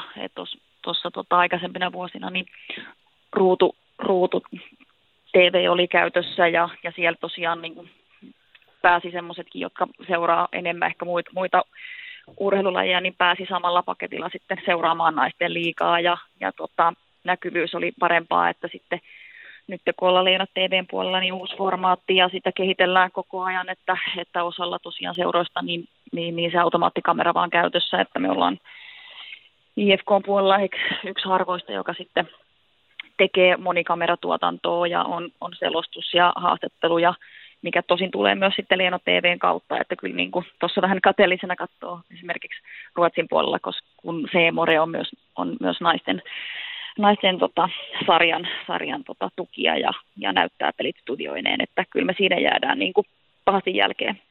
Siinä on vielä kehitettävää. Tota, maaliskuun alussa kerrottiin, että sä aloitat itse myöskin naisleijonissa nyt kakkosvalmentajan roolissa, eli Juuso Toivola ottaa vetovastuun ja oli toki olympialaisessakin nyt jo päävastuussa siinä suurimman osan turnausta. Niin millainen haaste sinulle tämä on tämä uusi, uusi pesti ja millä mielellä lähdet sitten aikanaan tähän? No todella mielenkiintoinen haaste totta kai, että omasta, maajoukkueurasta pelaajana on jo se yli kymmenen vuotta ja, ja siitä lähdin aika nopeasti sitten niin kuin valmentajan polulle ja sieltä on löytynyt se uusi intohimo. Ja tuossa on ollut aikaisemmin niin tyttöjä maajoukkueessa mukana ja tällä kaudella U16 tyttöjen kanssa ja käynyt ulkomailla, että kyllä tämä niin kuin on totta kai uusi steppi eteenpäin ja, ja tota, ollaan Juuson kanssa tunnettu. Tuossa just muisteltiin niin 2000-luvun alusta, kun hän jo mua, mua valmensi ja, ja sillä pitkä historia luottamus ja, ja tota, on totta kai tosi otettu siitä, että, että tota, varsin, niin kuin ensimmäisenä naisvalmentajanakin pääsee tuohon niin kuin mukaan ja, ja tota, uskon, että itsellä myös ihan paljon annettavaa, että kuitenkin ensi kaudella lähtee viides kausi naisten liigassa ja tunnen pelaajat erittäin hyvin ja osaa valmentanut silloin siellä junnupolulla ja osan kanssa pelannut ja, ja tota näin, niin, niin tota, tuntemus on ainakin hyvä ja, ja monen kanssa tehnyt, tehnyt jo hommia aikaisemmin. Mm. Ja useinhan se kakkosvalmentajapesti jollakin aikavälillä voi johtaa myöskin sen maajoukkueen päävalmentajapestiin, niin onko se sellainen yksi asia, mitä olet ajatellut, että se voisi joskus olla mieluisa myöskin? Totta kai, totta kai se on, se on on haaste ja mahdollisuus ja jo tota, ehkä semmoinen unelma jossain kohtaa, mutta, mutta tota, kilometrejä pitää saada vielä alle ja, ja tämä on nyt hieno mahdollisuus itsellekin kasvaa, kasvaa tässä ruudussa ja ottaa oppia Juusolta ja muilta valmentajilta ja sitten aika näyttää, mihin omat, omat rahkeet riittää. Hmm. Mites ensi kautta, on, onko tarkoitus jatkaa IFKssa tämän rinnalla vai oletko sitä vielä miettinyt? Joo, kyllä uusi sopimus on tehty, eli, eli tota, päätyä jatkuu siinä Helsingin IFKssa ja sitten myös Jääkiekkoliitossa sitten tosiaan tässä naisleijonien matkassa, että tämmöinen niin yhdistetty paketti. Mm. No, tällä kaudella vielä niin puolivälierät jatkuu Stadin Kimmoilla, eli HPKta vastaan torstaina on seuraava peli kotona kello 18 ja Hämeenlinnassa pelataan sitten lauantaina se neljäs matsi, niin nämä ainakin pelataan varmuudella vielä tätä sarjaa, niin millä mielellä nyt noihin seuraaviin peleihin? No hyvillä mieli, että tässä on meillä hieno mahdollisuus nyt kasvaa joukkueena ja, ja tota, niin kuin sanoin, niin ehkä tuo eka, eka viikonloppu pudotuspelejä ei ollut meiltä joukkueena vielä semmoista, semmoista vahvaa näytöstä, mitä ollaan kaudella totuttu, mutta nyt nähdään sitten, että miten pystytään joukkueena kurssi kääntää ja, ja tota, me ollaan selkeä tavoite asetettu tähän tälle kaudelle ja sitä kohti, kohti mennään, mennään ja, ja tota, vaikeuksien kautta voitto, sanotaanko näin, se on tavoite. Hyvä. Ei muuta kuin tsemppiä näihin peleihin. Lähdetään katsomaan, miten Helsingin IFKlle käy. Kiitoksia Saara tästä. Ja me sporttimeisterit toivotetaan kuulijoille myöskin tässä kohtaa. Kiitoksia tämän viikon osalta ja me palataan ensi viikolla asiaan. Mutta kiitoksia vielä sinulle. Kiitos.